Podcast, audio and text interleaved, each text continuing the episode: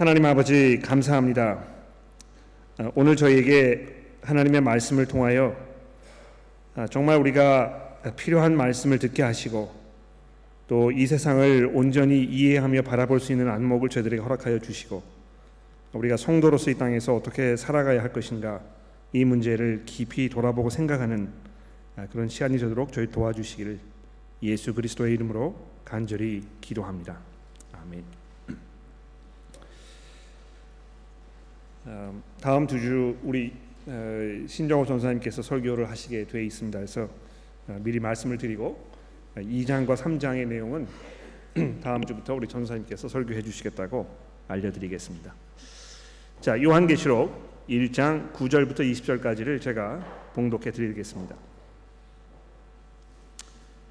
나 요한은 너희 형제요 예수의 환란과 나라와 참음에 동참하는 자라 하나님의 말씀과 예수를 증언하였으므로 말미암아 반모라 하는 섬에 있었더니 주의 날에 내가 성령에 감동되어 내 뒤에서 나는 나팔 소리 같은 큰 음성을 들으니 이르되 내가 보는 것을 두루마리에 써서 에베소, 서머나, 아, 버가모, 두아디라, 사대 빌라델비아, 라오디아게 등 일곱 교회에 보내라 하시기로 몸을 돌이켜 나에게 말한 음성을 알아보려고 돌이킬 때에 일곱 금 촛대를 보았는데 촛대 사이에 인자 같은 이가 발에 끌리는 옷을 입고 가슴에 금띠를 띠고 그의 머리와 털의 희기가 흰 양털 같고 눈 같으며 그의 눈은 불꽃 같고 그의 발은 풀무불에 단련된 빛난 주석 같고 그의 음성은 많은 물소리와 같으며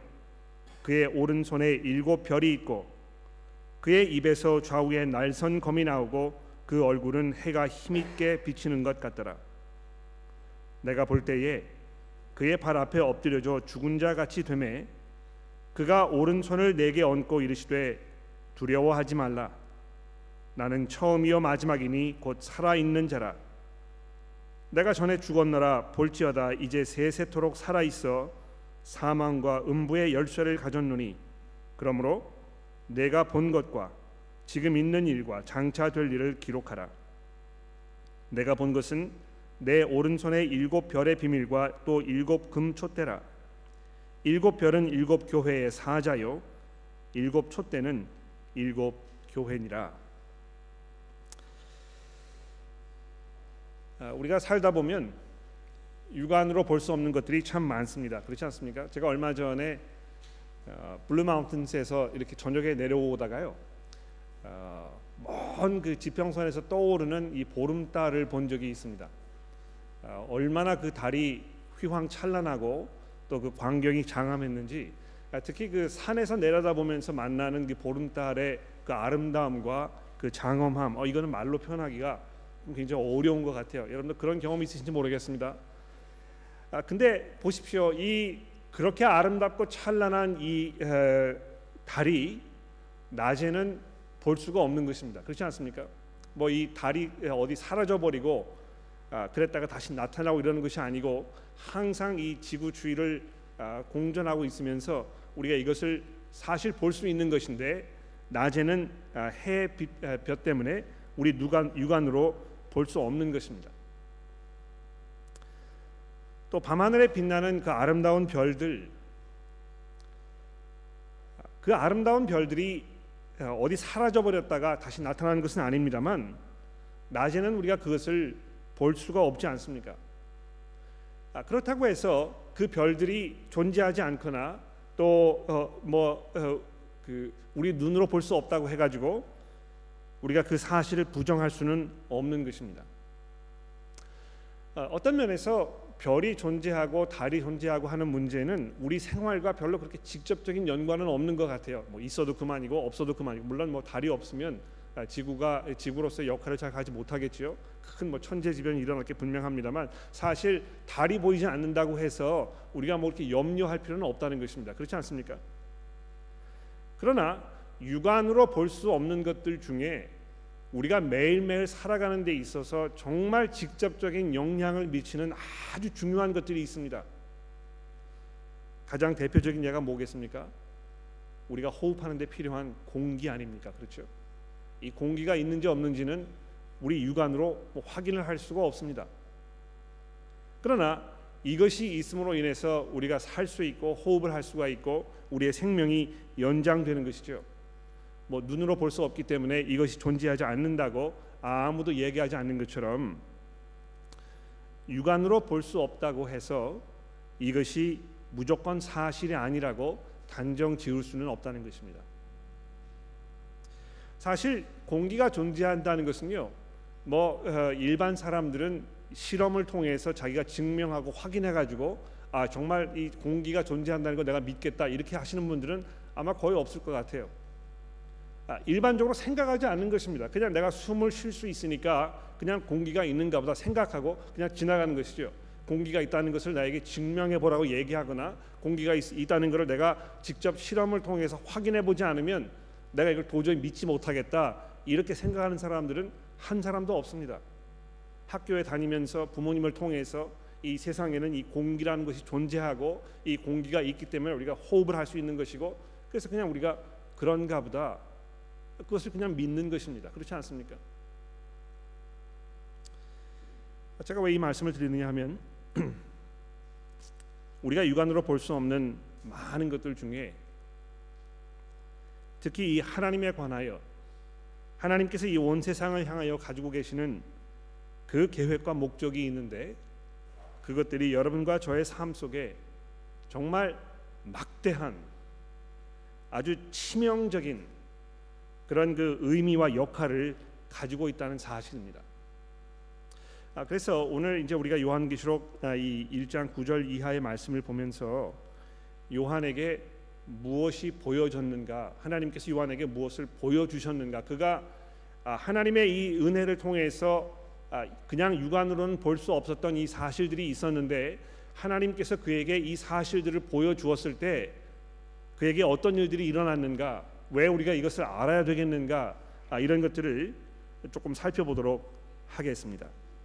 자, 자기가 그 환상을 통하여 본 것을 이야기하기 이전에 오늘 본문 말씀해 보시면 요한이 이 편지를 받는 사람들에게 자기 스스로를 이렇게 소개를 하고 있습니다. 나 요한은 너희 형제요 예수의 환란과 나라와 참음에 동참하는 자라.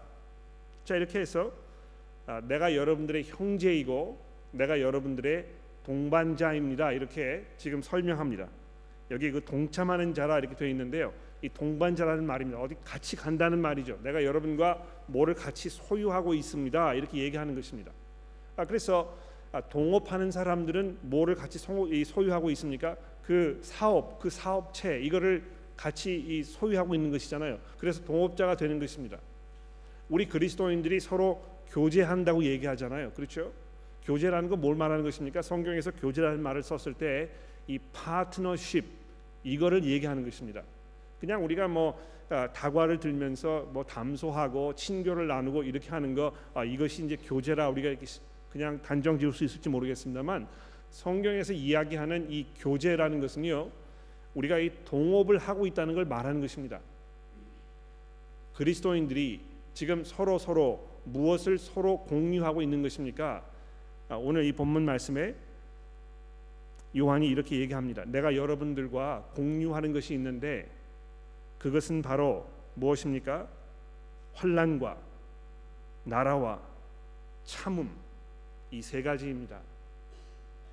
우리 그리스도인들을 하나로 묶는 그런 그 중요한 요소 세 가지가 있는데 바로 이것이 환란이요 하나님의 나라요 그것이 오기 이전에 우리에게 주어진 이 참음, 인내함 이 세 가지라는 것입니다. 어, 요한계시록 우리가 이제 뭐 이 10주 동안 쭉 살펴보면서 어, 이걸 우리가 확인해 보게 되겠습니다만 요한계시록은 지금 우리가 육안으로 볼 수 없는 이 현재 우리 삶의 모습을 하나님의 관점에서 우리에게 설명해 줍니다.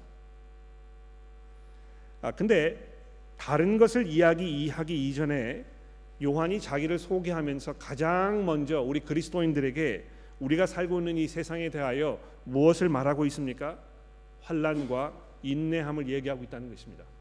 이것이 바로 이 성도들의 그 몫인 것입니다. 우리가 이 땅에서 그리스도인으로 살면서 우리가 누려야 할 우리에게 주어질 우리의 몫이 무엇입니까? 그저 뭐 잘 먹고 잘 입고 잘 살면서 건강하게 오래 지내면서 하나님의 복을 그냥 뭐 풍성하게 누리는 어떤 그 번영하는 이런 삶 이것이 우리 몫이라고 성경이 이야기하지 않고요. 아주 일괄적으로 우리가 받을 이 고난에 대하여 환란에 대하여 또 그것을 견디면서 우리가 인내하는 이 오래 참음과 또 수고의 삶에 대해서 성경이 말씀하고 있는 것입니다. 근데 중요한 것은요. 이 환란과 인내를 이렇게 이야기하면서 그 중간에다가 어떤 단어를 집어넣어 놓았습니까? 하나님의 나라라는 단어를 집어넣었던 것입니다. 아, 요한이 뭐 그냥 생각 없이 뭐 머릿속에 그냥 떠오르는 단어를 마음대로 막 이렇게 적어 놓았을까요? 그렇지 않습니다. 이것을 이런 식으로 우리에게 설명한 이유는요. 아주 중요한 이유가 있기 때문에 그런 것입니다. 왜 이 환란과 인내, 참음 이 중간 사이에 이 나라라는 단어를 집어넣어 놓았을까요?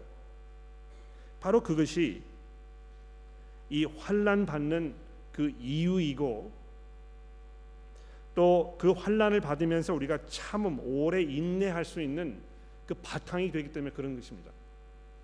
하나님께서 말씀하신 그분의 그 영원하신 그 나라 우리 성도들이 그 나라의 시민으로 들어가서 하나님께서 마련해 놓으신 그 하늘의 유업을 우리가 이 누리게 될 이것을 여러분과 제가 지금 공유하고 있는 것입니다. 얼마나 큰 그 특권이고 놀라운 하나님의 은혜입니까? 여러분과 제가요. 아, 우리가 이 교회에 성도로서 함께 모이는 뭐 여러 가지 이유가 있을 것입니다. 이것이 한국 그 교회이기 때문에 내가 한국 사람이기 때문에 뭐 이 어떤 그 성향이 비슷하기 때문에 우리의 관심사가 비슷하기 때문에 우리의 어떤 그 삶의 이 여정에 있어서 우리가 지금 처해 있는 상황과 여건이 서로 맞는 사람들이기 때문에 아, 이렇게 해서 우리가 여기 모였다고 생각할 수 있을지 모르겠습니다. 그러나 성경이 교회에 대하여 우리 성도들의 모임에 대하여 항상 이야기할 때 우리를 하나로 묶는 것이 뭐라고 얘기하고 있습니까? 우리가 이 하나님의 부르심을 받은 것이고 그 부르심을 통하여 우리가 하늘의 시민권을 얻게 된 것이고 그래서 예수 그리스도 안에서 우리가 천국의 시민으로 살게 되는 그 특권 가운데 있다는 사실을 성경이 우리에게 말씀하고 있지 않습니까? 바로 이것이 여러분과 제가 지금 이 세상에서 살고 있는 우리 육안으로는 볼 수 없는 그런 현실인 것입니다.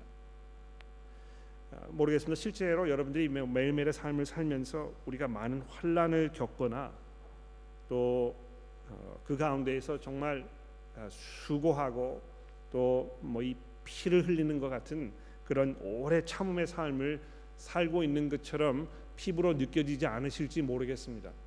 나와는 상관이 없는 일이다.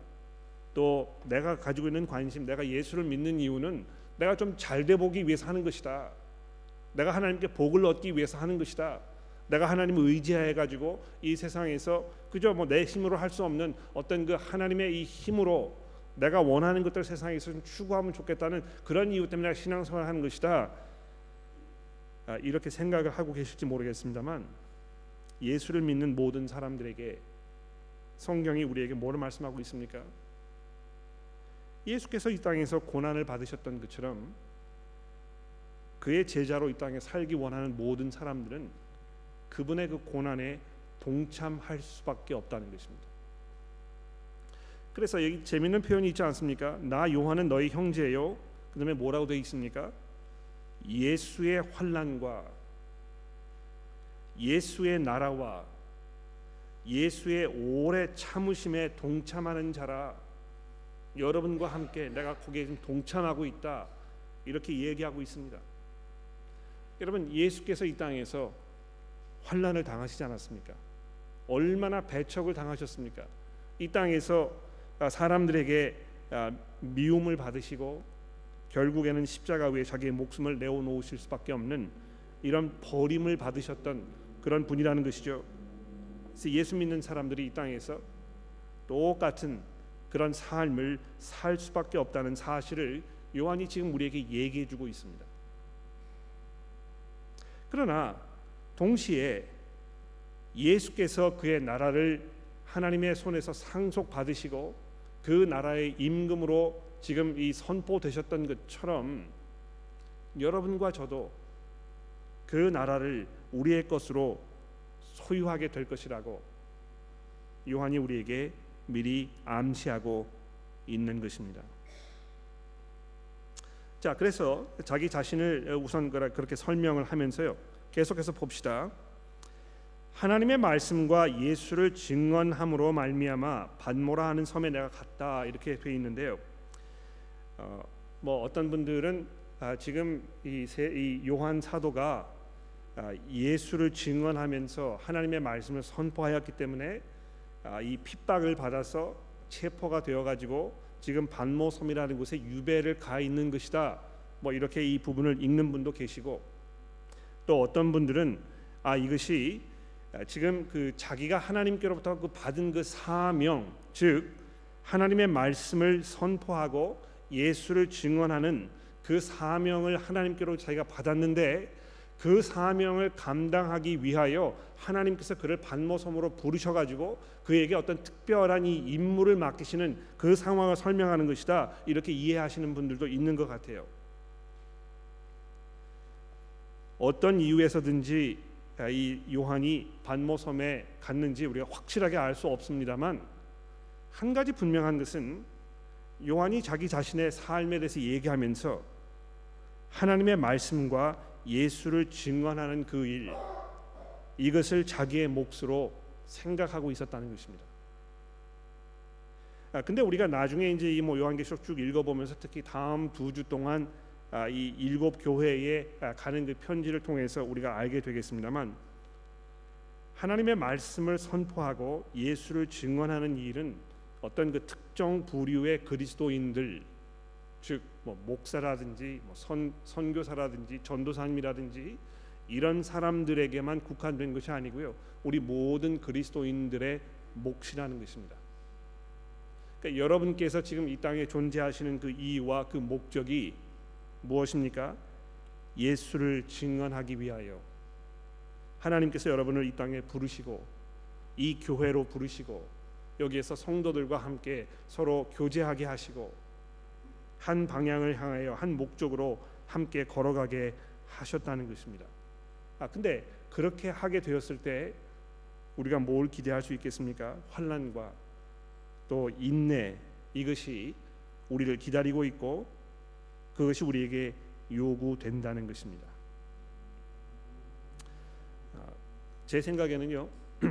지금 뭐 요한이 어, 반모섬에 이 유배를 되어 갔는지 제가 잘 모르겠습니다만 한 가지 분명한 것은 거기에 가서 하나님의 말씀을 증거하기 위하여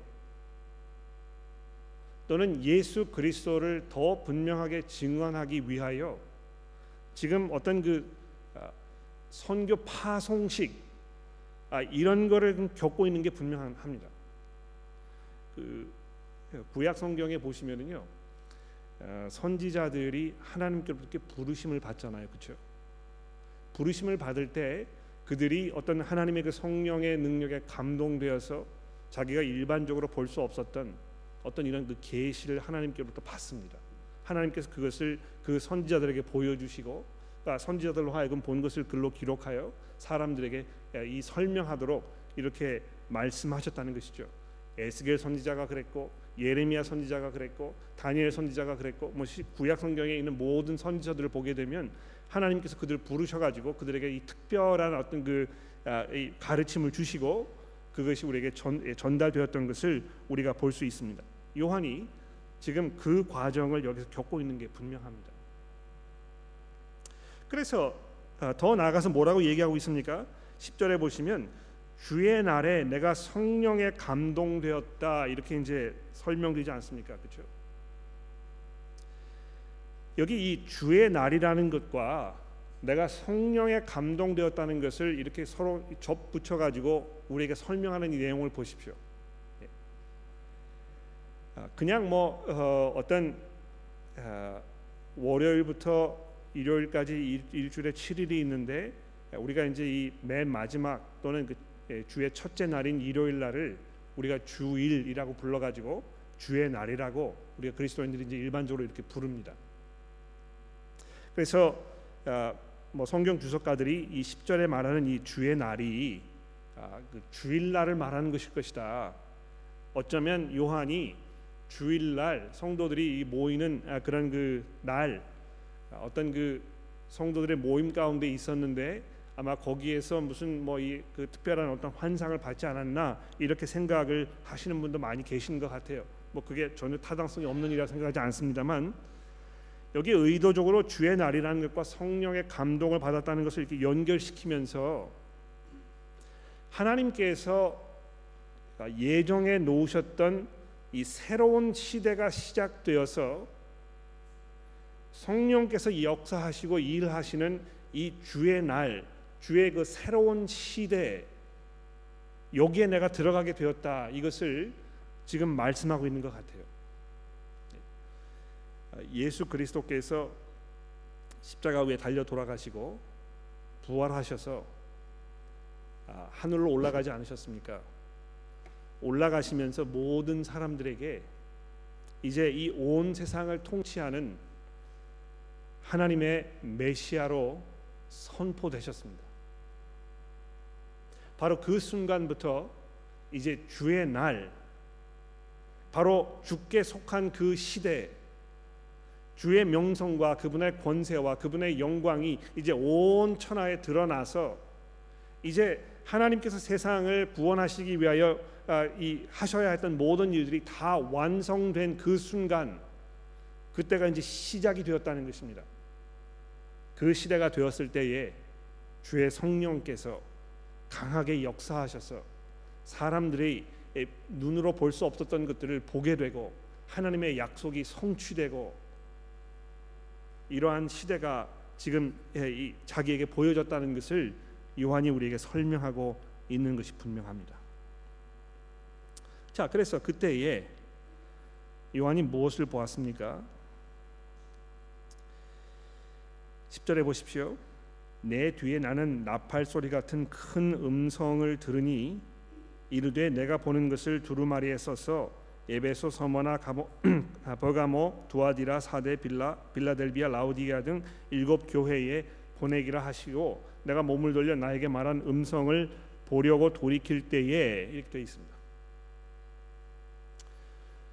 뭐 그 천둥과 같은 그런 큰 소리가 뒤에서 났기 때문에 아, 큰 소리가 나면 우리가 어떻게 합니까 보통 이 무슨 소리인가 그 소리를 알아보려고 이렇게 돌아서잖아요 그렇죠 근데 여기 재밌는 표현은요 요한이 지금 그 소리를 이렇게 듣고 나서 내가 그 소리를 들으려고 돌아섰다 얘기하지 아니하고 내가 그 소리를 보려고 돌아섰다 이렇게 얘기합니다. 그러니까 이게 굉장히 의도적인 것 같아요. 그냥 뭐 단순히 이렇게 적어놓은 것이 아니고요. 아, 아마 이것을 통해서 하나님의 말씀을 들었을 때 그것이 그냥 뭐 이렇게 그냥 어, 듣는 청각의 이 그 과정으로 끝나버리지 아니하고 그것을 내가 소화하고 이해하여 이것이 무엇인지 내가 알게 되고 이것을 바라보게 되고 이렇게 하는 어떤 그 이 내적인 변화의 모습을 지금 요한이 설명하라고 얘기하는 것 같아요. 이게 단순히 뭐 어떤 그 놀라운 어떤 기적적인 체험 이 정도의 문제가 아니고요. 내가 이것을 바라보지 아니하면 이것을 이해하지 아니하면 안 되는 그런 심각한 이런 일이 지금 자기에게 벌어지고 있다는 것입니다. 돌이켜 보았는데 뭘 보았습니까? 우선 첫 번째로 촛대를 보았는데요. 일곱 금 촛대가 있었다 얘기합니다.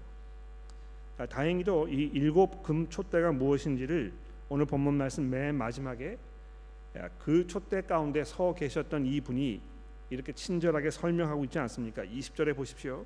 내 오른손에 일곱 별의 비밀과 일곱 금 촛대라 일곱 별은 일곱 교회의 사자요 일곱 촛대는 일곱 교회니라. 아, 그래서 아, 맨 먼저 일곱 촛대를 보았는데요. 그것이 이 교회를 상징하는 것이다. 예수님께서 이렇게 설명하셨습니다.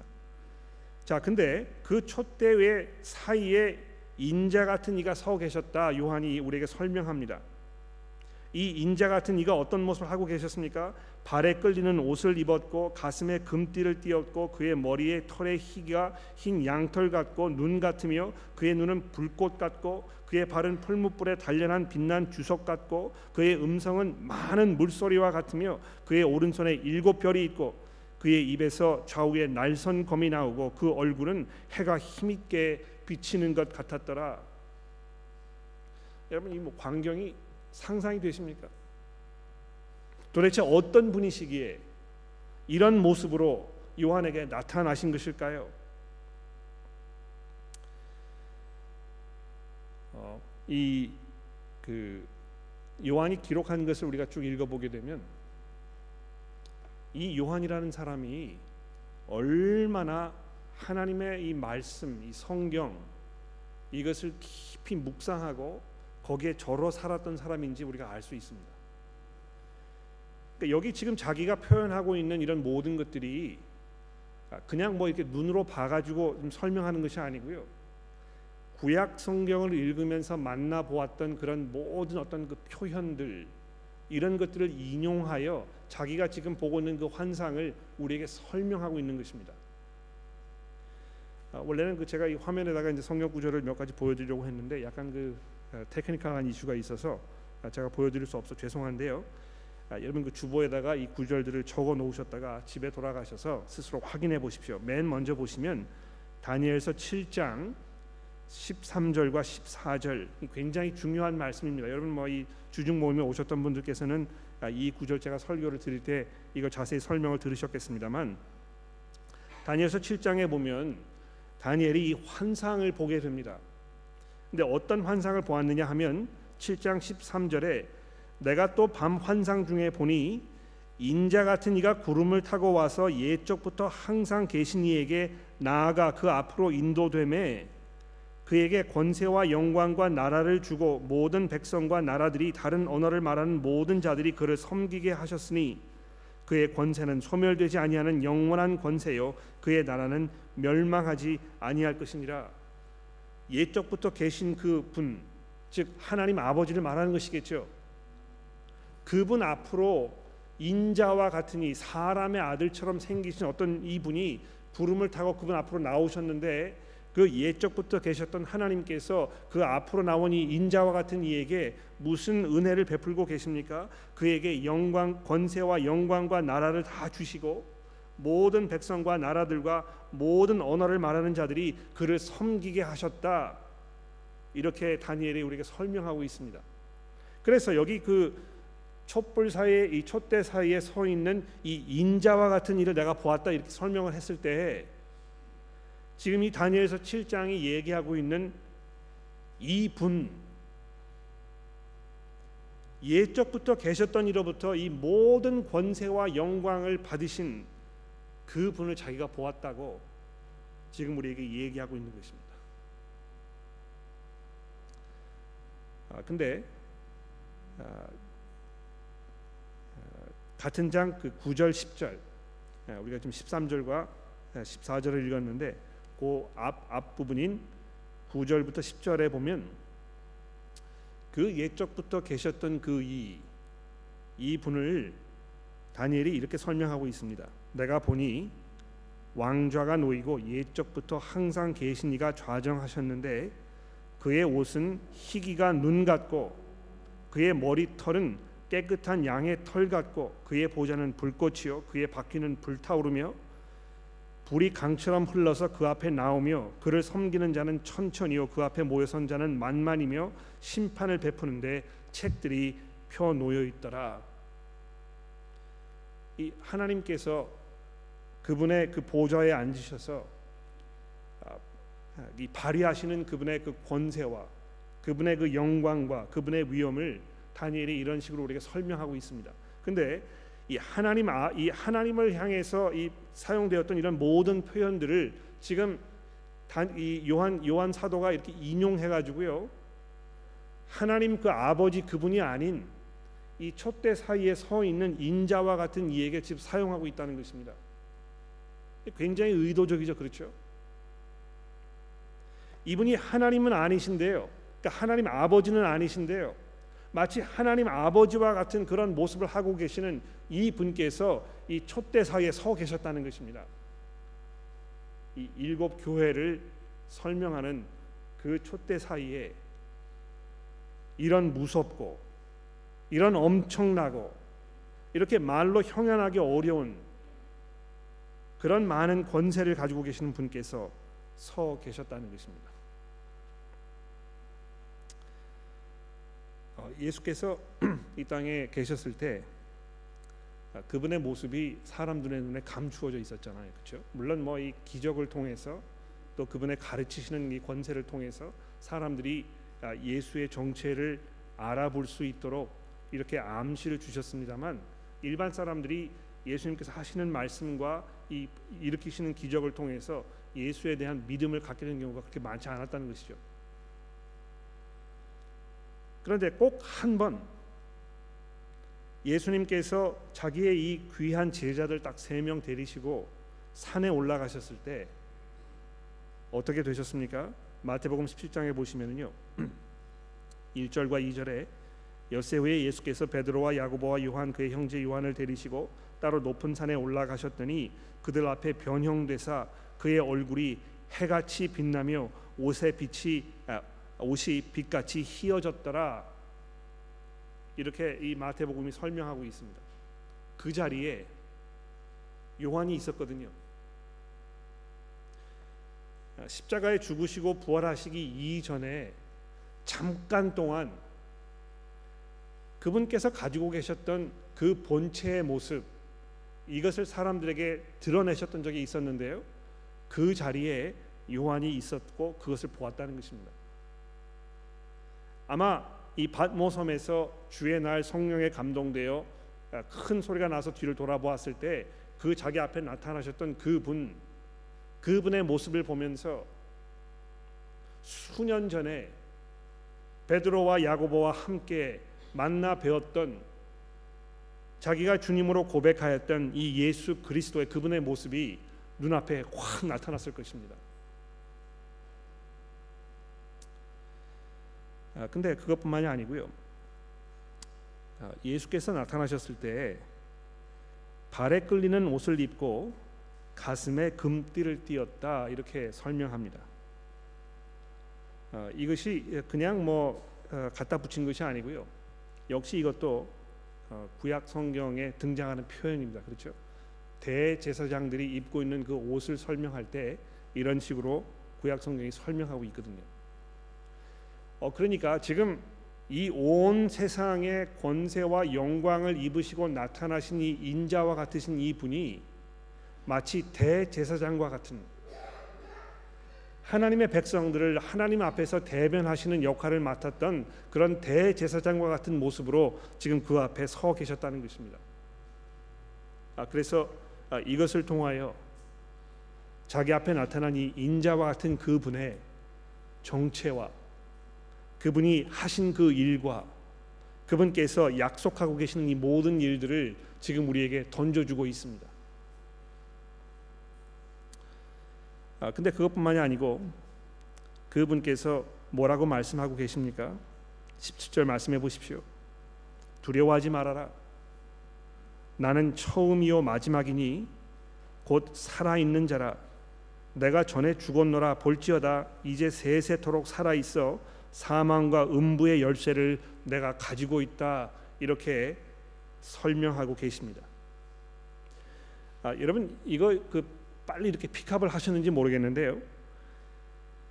이 인자와 같은 이 분께서 제일 먼저 자기를 설명하시면서 뭐라고 말씀하셨습니까? 나는 처음이요 마지막이다.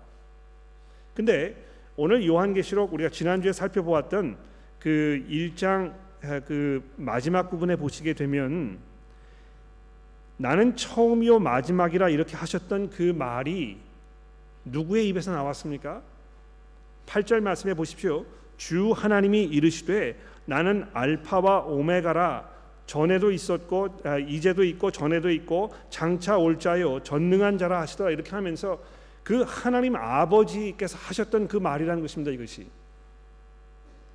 근데 이 인자와 같으신 이가 지금 자기 스스로를 설명하면서 내가 처음과 마지막이라고 내가 알파와 오메가라고 자기의 정체를 지금 드러나고 계시는 것입니다. 이 인자와 같으신 이, 이 분은요 그냥 보통 분이 아니시고요 바로 하나님 자신이신 그래서 이 사망과 음부의 열쇠를 쥐고 계시는 이 온 세상을 호령하시는 바로 그 분이시라는 것입니다. 아마 지난주에 살펴보았던 이 1장 5절의 말씀 예수 그리스도에 관한 요한의 그 설명 기억나시는지 모르겠어요. 예수에 대하여 설명하면서 1장 5절에 충성된 증인으로 죽은 자들 가운데서 먼저 나시고 땅의 임금들의 머리가 되신 예수 그리스도로 말미암아 은혜와 평강이 너희에 있기를 원하노라. 아, 이렇게 설명하고 있는데 여러분 그렇습니다. 하나님의 이 충성된 증인이셨던 예수 그리스도 죽은 자들 가운데서 먼저 살아나셨던 그 분께서 그래서 사망과 죽음의 이 열쇠를 쥐고 계시는 그 분께서 이 온 땅의 임금들의 머리가 되셔서 이 세상의 모든 권세들을 다 자기의 몫으로 삼으신 이 분께서 은혜와 평강을 그의 백성들에게 지금 베푸실 준비가 되어 있다는 것입니다. 아, 놀라운 사실은요. 부활하신 이 그리스도께서 이 모습으로 지금 교회 안에 서 계신다는 것입니다. 예? 이분께서 지금 뭐 이 하늘에 올라가셔 가지고요. 그냥 교회와 동떨어진 채 남남으로 지내면서 계시는 것이 아니고 이 영광과 권세를 가지고 계시는 그 분께서 초라하게 보이고 문제투성이고 부족한 것이 가득한 것처럼 보이는 그 교회 사이에 지금 서 계신다는 것입니다. 아, 다음 주와 그 다음 주에 우리가 2장과 3장을 통해서 이 교회의 모습에 대하여 우리가 살펴보게 되겠습니다만 아, 뭐 쉽게 말씀을 드리면 이 교회들이요 오합지졸이었습니다. 예, 물론 뭐 좋은 면도 있었어요. 그러나 이 교회들 안에 얼마나 많은 문제점들이 있었는지 모릅니다. 그들이 얼마나 많은 그 어려움 가운데에서 그들이 얼마나 부족한 모습으로 허덕이면서 신음하면서 휘청거리면서 갈팡질팡하였는지 모르는 것입니다. 그러나 예수께서 그 교회 안에 이 모습으로 나타나셔서 그 교회를 다스리시고 그 교회를 보호하시고 그 교회를 입히시고 가르치시고 지금 가꾸고 계신다는 것입니다. 아, 이것이 얼마나 우리에게 그 큰 평안과 또 위로를 주는지 모릅니다. 우리가 육안으로 볼 수 없는 이 세상의 현실은 환란과 인내를 요구하는 그런 시대입니다. 그리스도인으로 사는 것이 그렇게 호락호락하지 않습니다. 얼마나 많은 도전들이 우리 삶 가운데 있는지 모릅니다. 우리 삶 속에 내재하여 있는 이 죄의 문제들과 또 다른 사람들의 죄로 인해서 내게 이 벌어지는 원치 않는 그런 어려운 일들 또 예수의 이름을 대적하여 예수 믿는 사람들을 핍박하려고 하는 이 세상의 기본적인 그런 그 원칙들 이런 모든 것들이 다 얼버무려져 가지고요. 이 세상을 살고 있는 그리스도인들이 얼마나 어려움을 당할 수밖에 없는 것인지 우리가 경험으로 알고 있지 않습니까?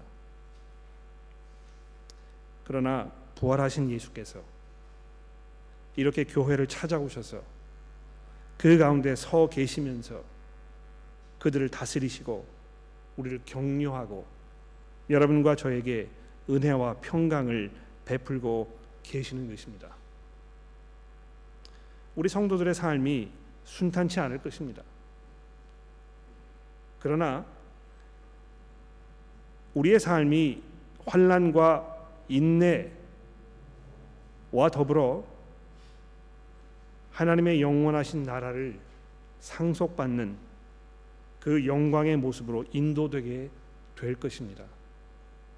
그래서 아, 우리가 이 요한계시록을 쭉 읽어 나가면서 아, 여러분과 저에게 많은 도전이 있고 또 동시에 많은 그 위로와 또 확신과 평안이 우리 마음 가운데 자리하는 그런 은혜가 우리 가운데 있기를 간절히 기도합니다. 기도하겠습니다.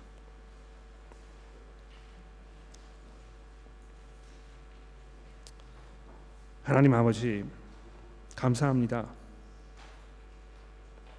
예수께서 부활하신 영광의 그 찬란한 모습으로 이 교회를 찾아오셔서 교회를 다스리고 입히시며 먹, 먹히고 계시니 하나님 저희가 그 안에서 용기를 얻게 하시고 또 우리 그리스도인의 삶을 확신과 믿음 가운데 살아갈 수 있도록 저희를 도와주옵소서.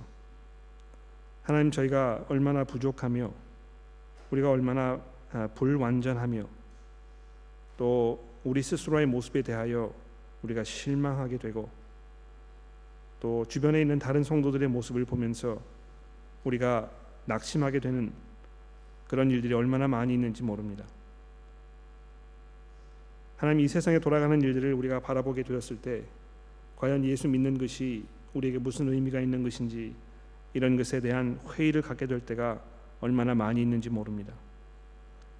그러나 부활하신 그리스도께서 저희를 격려하여 주시고 저에게 은혜와 평강을 베풀어 주셔서 우리가 두려움 가운데 있지 아니하고 오히려 이 세상을 담대하게 인내로 승리해 갈 수 있도록 저희를 도와주옵소서.